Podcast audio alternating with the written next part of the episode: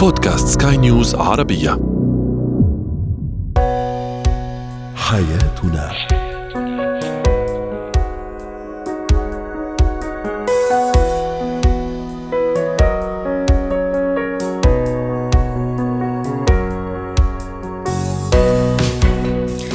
مستمعينا الكرام أهلا بكم معنا إلى حياتنا فضاؤكم اليومي الذي يعنى بشؤون الأسرة وباقي الشؤون الحياتيه الاخرى والذي يمكنكم الاستماع إليه عبر منصة Sky News Arabia dot com slash podcast وباقي منصات سكاي نيوز العربية الأخرى. شاركونا عبر رقم الواتساب 00971 561 88 622 معي أنا امال شاب. اليوم نتحدث عن الشريك المتردد.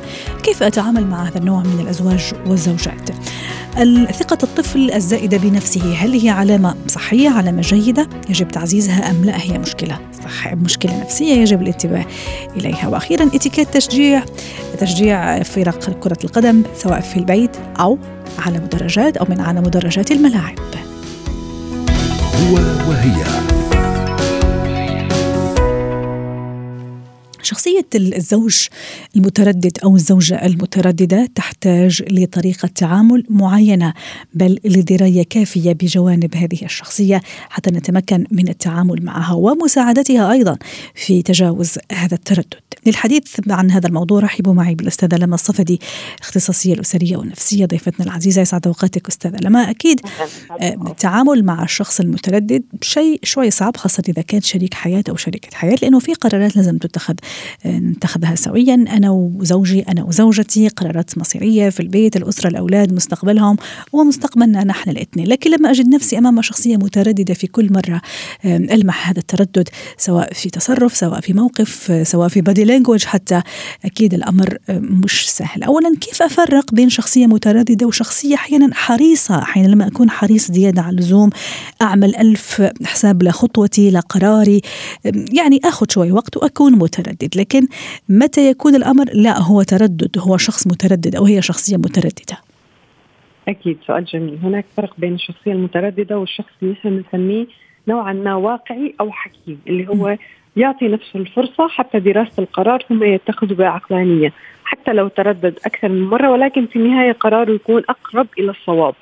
الشخص المتردد هو شخص يتردد باتخاذ القرار دون أن يقوم بدراسته بشكل صحيح وغالب غالبا يعني بنسبة 90% هو يندم دائما على أي قرار ياخذه، هذا هو الفرق، الشخص المتردد دائما هو متردد باتخاذ القرار ويأخذ عادة قراره في اللحظة الأخيرة. كحسم للموقف كنهاية للصراع كرغبة بإنهاء التفكير المستمر ودائما مهما كانت نتيجة هذه القرار حتى لو كانت جيدة دائما في ندم. يعني هو دائما يقوم بإلقاء اللوم على نفسه وعلى الآخرين فبالتالي هو دائما في حيرة في فترة اتخاذ القرار وبعد إنجاز القرار. الشخص الواقعي أو الحكيم لا هو شخص ربما يتردد أو نحن لا نسميه تردد نسميه دراسة بحكم أكثر.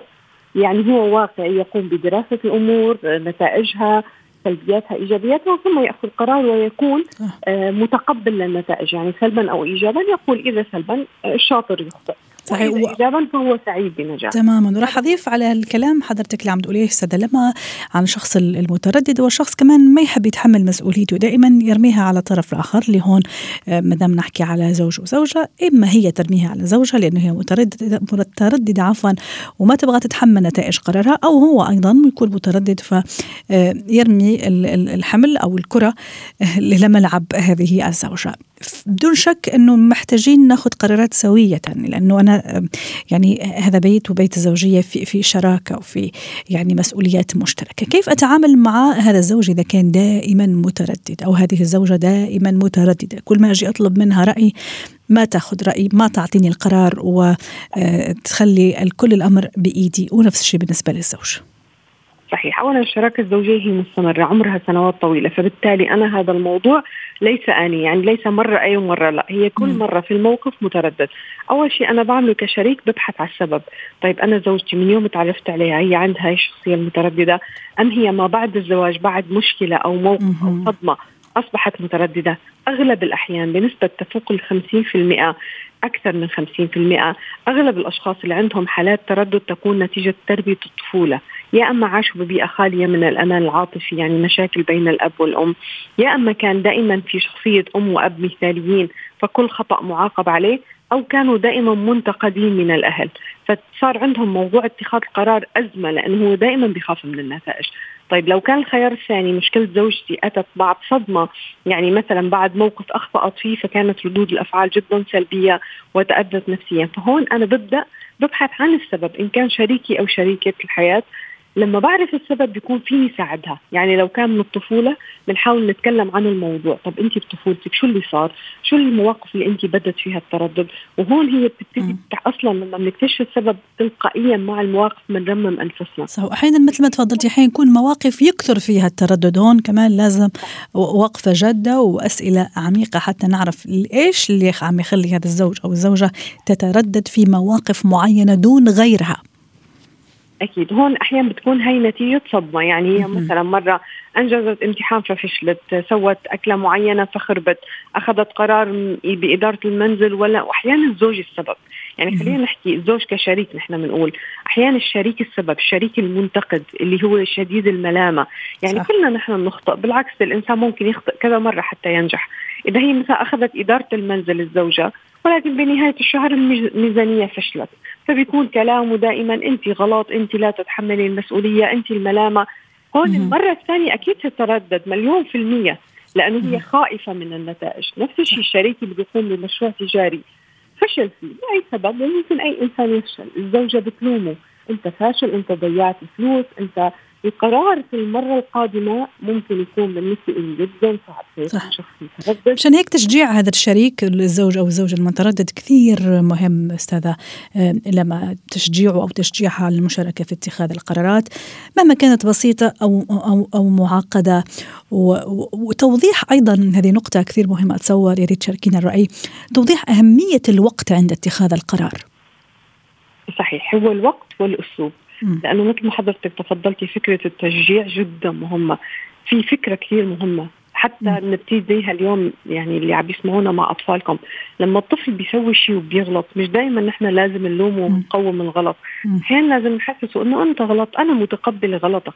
لكن ستنجح. هون بنبتدي فكرة الثقة بالنفس والقدرة على اتخاذ القرار. مم. حتى مع الشركاء في المنزل يعني أنا لما شريكه حياتي ممكن الطبخه خربت ممكن بيوم من الأيام هي فقدت عصبيتها عصبت سوت أي موقف. أنا بالموقف لما بحتويها بعطيها إحساس الأمان والحب أو كشريك فبالتالي هون الحب والتشجيع والاحتواء قادر حتى على أنه نتخطى هاي الشخصية المترددة. وكثير بالمجتمع أنا بشوفها حالات بيكون عندها مشكلة التردد ولكن بعد عدة أول شيء مثل ما حكينا شفاء من تجارب الماضي تحديث لمواقف الحاضر وبعدين هي مستعدة لاتخاذ قرار بالمستقبل وعندها شعور بالأمان أنا فشلت نجحت ما في ملامة فهون صحيح. بتبتدي نحن بنسميها لحظة التحول طيب. يعني وأنا لما حكيت عن الوقت أستاذة لما كنت أقصد أني أوضح له أو أوضح لها كيف أنه التردد أحيانا يكون سبب في إضاعة الكثير من الفرص أوه. فبالتالي اتخاذ القرار في وقت مناسب والوقت المحدد والوقت يعني الضروري لازم نتخذه ما لازم نأجل طبعا أكيد هو الوقت المناسب هذا كثير مهم لأنه أحيانا بعد انتهاء الوقت أصلا يصبح القرار لا قيمة له أو ممكن يكون صح وضاعت علينا الفرصة أحيانا. طبعا أكيد كلامك صحيح.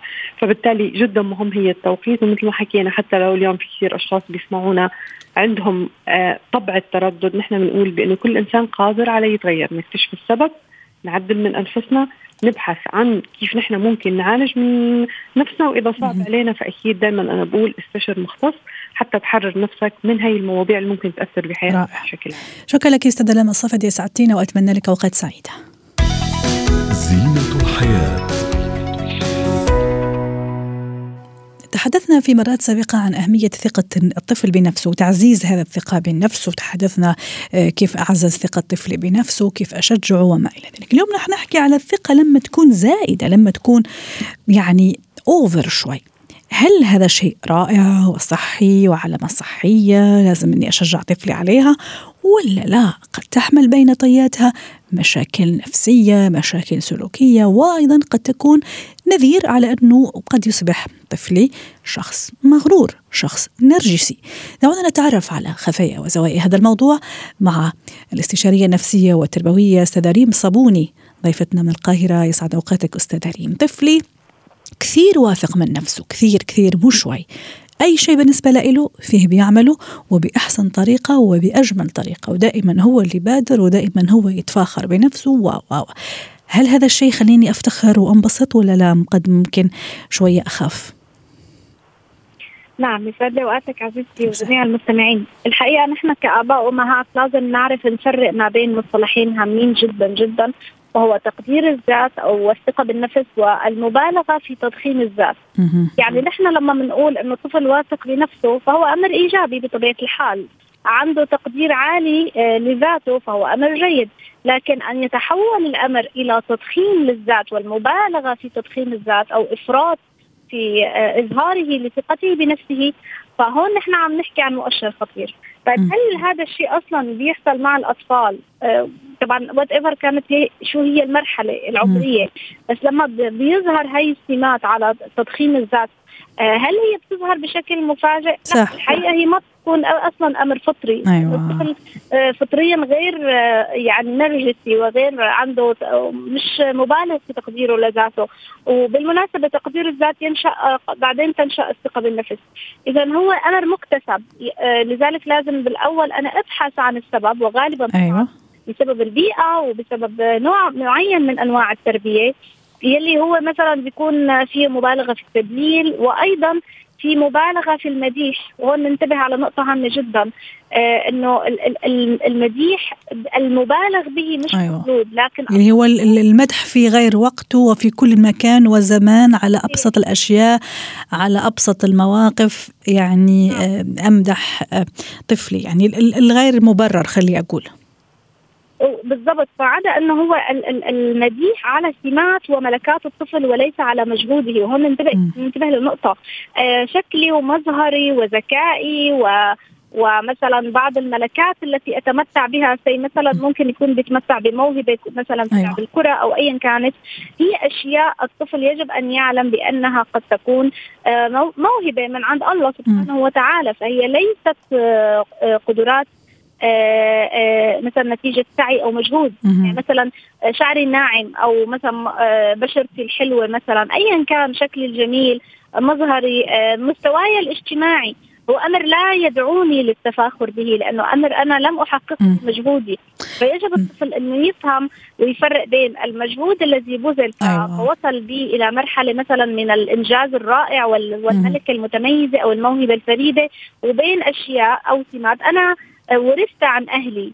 صحيح. آه تعرفي استاذه ريم معلش سامحيني وانت عم تحكي حضرتك راح بالي لشيء. نشوف صرنا نشوف كثير خاصة مع وسائل التواصل الاجتماعي على تيك توك على سناب شات على كثير مواقع صراحة. أطفال ما شاء الله قمة في في الذكاء وقمة في الثقة بالنفس يعني كلام حكي استعراض لمواهب. يعني بتشوفي هذا الثقة كيف يعني تتقاطر إذا صح التعبير. هذا ال social media هل ساهمت في هالموضوع؟ وكيف أعمل فرامل إذا حسيت أنه الأمر ممكن يعني يطلع عن حده ويطلع عن مستواه المطلوب إذا صح التعبير أو عن سقفه المطلوب؟ هو للاسف صحيح كلامك إنها ساهمت بما يسمى بتضخيم الذات أو المبالغة بإظهار بعض السمات على جوانب أخرى.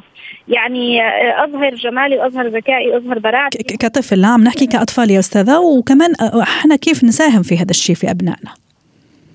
تمام. هو نحن عم نحكي عن عن عن الأطفال اللي أصلا هم صحيح. شايفين إنه المشهورين والناجحين آه، حتى نحن عم نحكي عن مراهقين وأطفال اللي بيظهروا بهي المنصات الاجتماعية.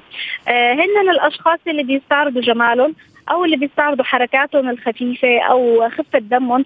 فهذا الشيء حقق لهم انتشار وشهرة فبالتالي معجبين وبالتالي إذا القيمة التي تعزز في هذا المجتمع هي آه، إظهار السمات الفردية أو السمات التي لا تركز على المجهود وإنما تركز على بعض الجوانب الجانبية يعني.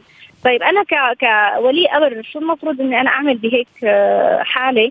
المفروض ان أنا أراقب أصلا هذا الطفل سلوكه من منذ متى بدأ آه، يركز على هي الجوانب، منذ متى بدأ تضخيمه لذاته ومقارنه نفسه بالآخر والذي قد يكون كما أشرت في المقدمه بذور تشير إلى شخصية نرجسية نرجسية صح. طب كيف كيف أوقف هالموضوع أستاذة ريم؟ أو أوازنه لو سمحتي وباختصار حتى نستفيد منك ومن الوقت أيضا. طيب انتبه أنا أول شيء للتعزيز الإيجابي اللي بمارسه مع طفلي، هل أنا أمارس المديح بشكل دائم وأركز على جوانب معينة، آه، أقوم بالدلع الزائد آه، أو أقول له أنت البطل، أنت الذكي، أنت الأفضل، أنت الأوحد، أنت نمبر 1 ننتبه لهي المفردات اللي بتعزز دائما تضخيم الذات. آه على فكرة الطفل قد يكون عنده تضخيم لذاته بسبب شعوره بالنقص بالعكس تماما والدونية وعدم تقديره لذاته. فإذا أنا يجب أن أتوازن. أعطيه الثقة وأعطيه تقدير الذات الذي آه يساعده على نمو صورته الذاتية بشكل متوازن من غير مبالغة من غير ما أحسسه أنه أنت أفضل من غيرك. كمان يعني نحاول نبتعد عن مقارنته بالآخر. أو أنت أفضل منه اجتماعيا أو نحسسه أنه الفلوس أو المصاري مثلا بإيدك فهي أمر آه، تستدعي التفاخر مثلا التركيز على الماديات التربية المادية المبالغ بها آه، تنشئ شخص أصلا آه، نرجسي مغرور لا يراعي ولا يتعاطف مع الآخر. بالمناسبة المغرور لا ليس لديه تعاطف مع الآخر. فأشتغل كمان بالمقابل على قيمة الإحساس بالآخرين والتواضع والتعاطف معه. آه، اشتغل على بعض المعايير المجتمعية مثل المشاركة والتطوع و التعاون ومشاركة الآخر آه، التعاطف مع آه، الشخص الضعيف التعاطف مع الشخص الفقير كمان بنفس ذات الوقت مشاركة الآخرين ببعض الألعاب الأطعمة يعني حتى هذا الشيء نحن نبدأ فيه أصلا مرحلة الطفولة المبكرة آه، إنه نشارك الآخرين نعم. ببعض أشيائنا نحاول كمان إنه نحن نعزز الثقة بطريقة سليمة إيجابية آه، أكثر من التشجيع وليس المديح. صحيح. وكمان يعني والأهم في كل هذا وذاك طبعا كل شيء اللي عم نحكيه كثير مهم لكن كمان أنا كأب وأم أراقب نفسي أحيانا هو يستمد كمان هذا الثقة المبالغ فيها مني أنا كأم أو أبوه كمان لأنه في النهاية أنا قدوته أنا مثله الأعلى. شكرا لك أستاذ ريم صابوني أسعدتينا اليوم أتمنى لك أوقات سعيدة.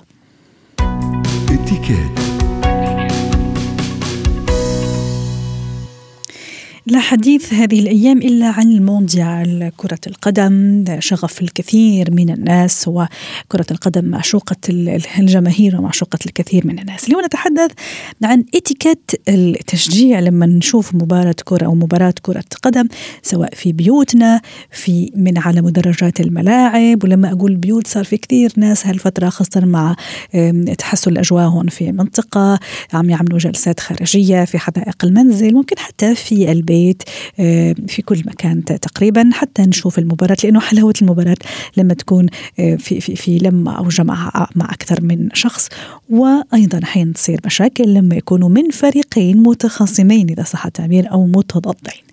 رحبوا معي بسلوى عفيفي دكتورة سلوى خبيرة الاتيكات والبروتوكول الدولي سعد أوقاتك يا دكتورة أهلا وسهلا فيك كيفك مع الرياضة بشكل عام؟ آه أهلا وسهلا.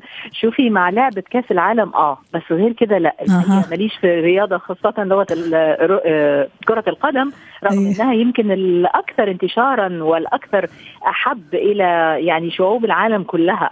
ولكن يعني كرة الع... يعني كأس العالم له نكهة خاصة وعنده طعم خاص. آه. صح صحيح. فعلا. لعبة بتبقى على مستوى فعلا صحيح. عالمي. وبتطلع الأدرينالين وتخلي أجواء صراحة. حتى إذا الواحد مش مهتم بالرياضة لكن لما يلاقي حاله وسط جماعة وهتافات وأغاني وأهازيج وأعلام المشجعين أحيانا يعني تدخلي في الجو من غير ما تشعري. مشان اليوم مشان هيك حابين نحكي اليوم على الإتيكيت. إذا مثلا أنا كأمل العمل عزموني آه، أصدقاء حتى نتبع المباراة. ممكن في كوفي شوب ممكن في بيت أحد الأصدقاء في حديقة المنزل ممكن عندنا فرصة حتى نروح مدرجات الملاعب خلينا نبتدي مثلا إذا رحت أنا لبيت آه، أحد الأصدقاء حتى أحضر المباراة. كيف تكون الطريقة؟ نعم. كيف ثم نروح للكوفي شوب ثم نروح على المدرجات. إذا رحنا بيت مثلا المفروض إنه طبعا طبيعي إنه يكون في حد متحيز لفريق دون فريق آخر أو مشجع خلينا نقول. عارفة لو حطينا في بالنا كلمة معينة زمان كنا نقولها الروح الرياضية أي. الروح الرياضية معناها إيه يعني معناها قبول مبدأ المكسب والخسارة مم. وهي دي جاية من أخلاق الرياضيين أصلا صح فهل أصبحت هذه لا زالت هي أخلاق الرياضيين أو أخلاق المشجعين؟ للأسف لا إنه بناخذ الموضوع بمحمل شخصي. حتى الأزواج في نفس المكان في نفس البيت. أنت بتشجع الفريق الفلاني وأنت بتشجع الفلان الفريق الفلاني. وأنت أول ما دخلت جابوا جول فينا. يعني بتحصل أشياء مم. كلام فطبعا أنا بقول إنه حلو نشجع. بس بدون ما ناخذ الأمور بشكل نفسي شخصي صح. أو بشكل جارح للآخرين أو لمشاعر الآخرين حلو على فكرة روح الانتماء إلى. فريقي. ومع ذلك برضو مراعاة السلوك العام. يعني الانفعالات ما تكونش زيادة عن اللزوم. آه التراشق بالألفاظ كمان ما يكونش يعني إني أنسى نفسي نخلي الأدرينالين يعلى جدا يعني لا لازم يكون في ضبط للنفس وضبط للسلوك. حلو إن إحنا عشان نستمتع بالهدف الأساسي في هذه الجلسة. جميل.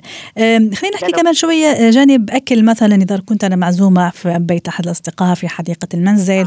أم، يعني عادة تكون مثلا مشروبات مثلا باردة أه، أم، نعم. شاي قهوة. ما بعرف ب- بالعادة شو ممكن ناخذ معانا إذا أنا كنت معزومة ولا لا مو شرط إنه ناخذ دام صاحب البيت هو اللي عمل هالعزومة. أكيد هو مرتب لكل شيء. لا ممكن جدا إن إحنا نشارك. ليه لا؟ اذا. كانت خاصة يعني قاعدة زي دي ليست رسمية ودية. وبتجوع قولي لي. أكيد بتجوع. طبعا مكسرات ونت وأشياء مسليات ممكن. ممكن نشارك بحلوى بموالح بمشروبات. يعني ليه المانع يعني؟ صحيح. أحيانا ربات البيوت ما بيحبوش إنه حد يشارك معاهم. بس ليه لا؟ بالعكس. جميل. روح بس ليس فرض يعني ليس فرض. جميل. هذا في, الاتيكيت مش مش نعم. ضروري. طب نروح مثلا لكوفي شوب كمان في نعم. طريقة في ذوق في الجلوس في نعم. الهتاف في ترك المكان نظيف زي ما لقيناه كيف نعم. كيف نعم. تكون الطريقة استاذه أه، سلوى حتى نغتنم الوقت ممكن الوقت عم أحياناً يداها منا يكون. حاضر أحيانا يكون ممكن في اسبقيه حجز ممكن صح آه، فلا بد طبعا آه، في ناس يمكن مترددين دائما على هذا المقهى فيمكن لهم حق امتياز في الجلوس أو مم. في أماكن معينة ولكن زي زي ما حضرتك اتفضلتي اترك المكان أفضل من مكان أو كما تود أن تراه فيما بعد يعني. صحيح. ده يمكن هيجرنا للنقطه الثالثه إذا إذا رحنا الاستاد فعلا. مم.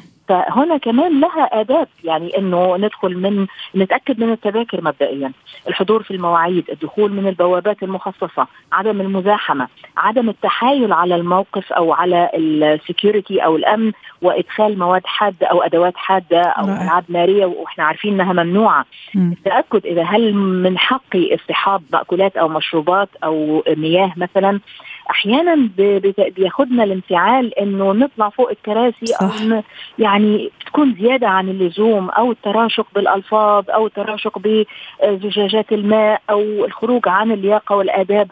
أنا عايزة أذكر بحاجة. شفنا الافتتاح امبارح على مستوى رؤساء الدول. يعني في تحاب حتى انه رؤساء الدول عارفين إنه فرقهم حتكون في منافسة. ومع ذلك يعني الموضوع واخد شكل إطار مستوى راقي جدا. فكيف إنه إحنا أصحاب يعني أو الجمهور. إنه إحنا نخلق عداءات بين الشعوب أو بين المشجعين صح. أو الجماهير. صحيح. خاصة إنه إحنا احتمال نكون وافدين على هذا البلد أو زوار لهذا البلد. 100% الأمر احترام طبعا خصوصيته احترام عاداته تقاليده يعني بغض النظر من كان هذا البلد المنظم. لكن دام نحن في هذا المكان لازم نحترم خصوصيته ونحترم قوانينه إذا صح التعبير. شكرا لك دكتورة سلوى ساعتيني اليوم بهذه المشاركة وأتمنى لك آه، مونديال سعيد إذا ناوية تشوفي مباريات كرة القدم يعطيك شكراً. ألف عافية يعطيك العافية. شكرا لك. كمان. الله يعافيك. حياتنا. ختام حلقة اليوم من حياتنا. شكرا لكم وإلى اللقاء.